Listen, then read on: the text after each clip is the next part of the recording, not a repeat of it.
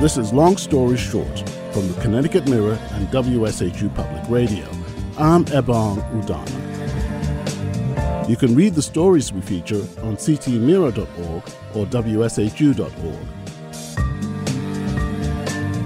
Jan Ellen Spiegel covers energy, environment, and climate change for the Connecticut Mirror. She joins us to talk about her article, Efforts to Get Food Out of the Waste Stream Finding More Support.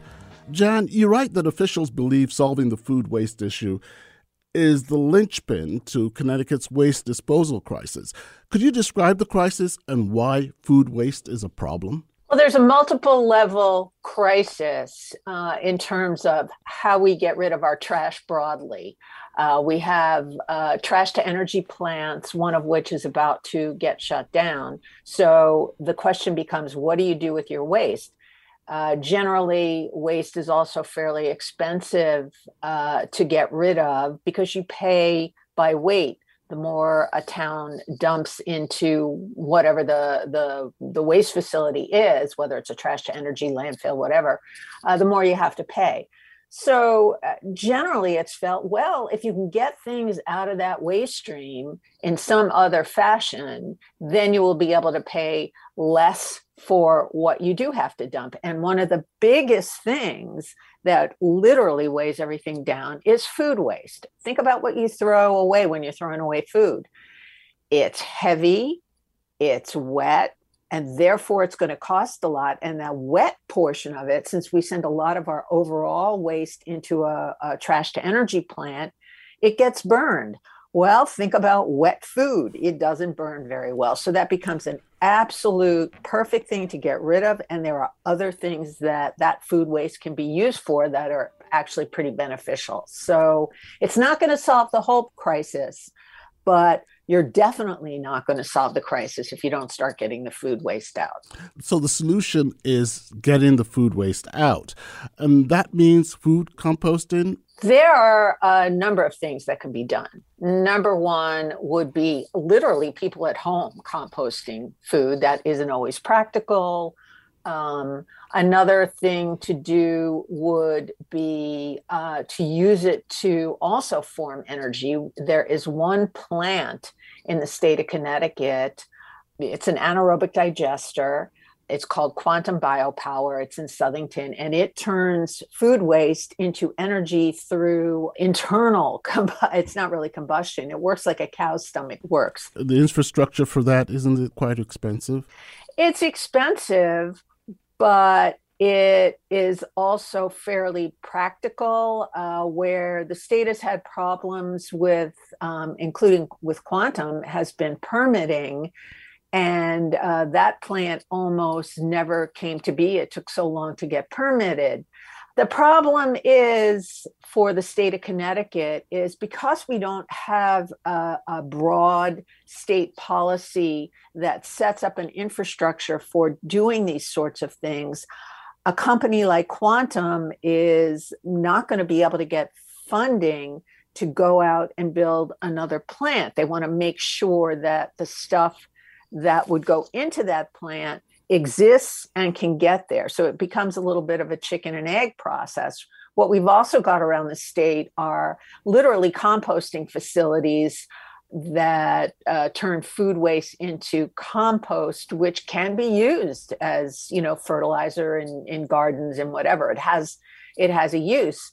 Um, again, the policy that is in place is very, very, very minimal. It only applies to commercial food waste. And what we've got happening now is cities and towns on their own have been realizing this is a smart thing to get out of our waste stream. Let's just do it ourselves. You give so the example have, of, of one particular regional um, uh, body called the Southeastern Connecticut Recovery Authority uh, taking this on. Could you just talk, talk a little bit about what they're doing? They have run a little pilot program. Um, the shorthand for those guys is SCARA. Um, there are 12 towns in there, and they decided they were not going to wait around for the state anymore to essentially come up with a way to deal with food waste. They were going to try something on their own. So they set up a pilot project of literally composting food waste that they had delivered to them at a site that happened to be in Stonington. It wasn't Stonington's food waste to see how well it would work. It took them, I think, four or five times as long just to get the permit for the pilot project as it took to run the pilot project. In the end, they got a nice big pile of food waste compost that they will start distributing. And they are in the process of trying to find a permanent place to put a larger composting facility that all the towns within SCARA can then bring there that would literally cut their dumping price of the other trash by as much as a third. It's one example of towns doing it on their own. There are all kinds of different examples all over the state, which again is being done in the absence of a statewide policy on this specifically. But, but we do have statewide policy. We have a law, 2011 law, about commercial food waste, a, a ban on commercial food waste. How has that played out, and uh, why wouldn't that be a model to use for the rest of our food waste? It has a lot of caveats in it you have to be 20 miles from a, a, certified composting site. The composting sites in this state are way out on the perimeters of the state Ellington, New Milford, Danbury.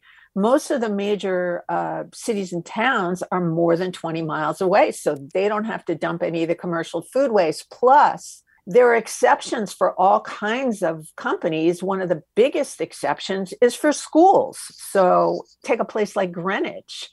They're more than 20 miles from anything. So none of their the food operations there have to get rid of the food waste. So it hasn't really worked all that well. And, and you know, Greenwich has a lot of restaurants.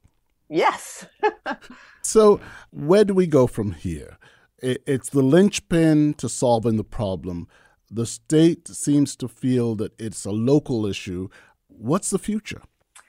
Well, it may be some regional groups doing kind of what SCARA has done and pulling together and saying, we can't wait for the state, we're just going to do this on our own.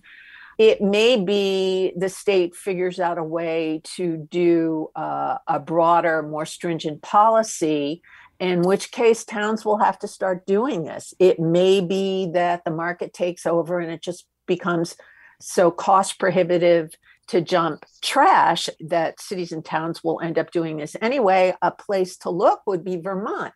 That state followed the Connecticut model for commercial food waste, doing their own law in 2012, have done step downs all the way. And as of last year, complete food waste ban in the state of Vermont. So it can be done. I mean, it's a smaller state, different type of population, at least smaller population wise.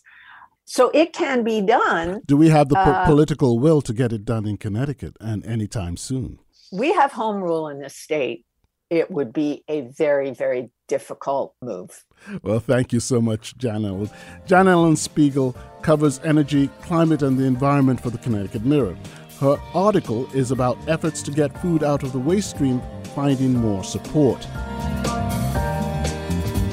Long Story Short comes from WSHU Public Radio and the Connecticut Mirror. Read the story at ctmirror.org or wshu.org. I'm Ebong Udoma.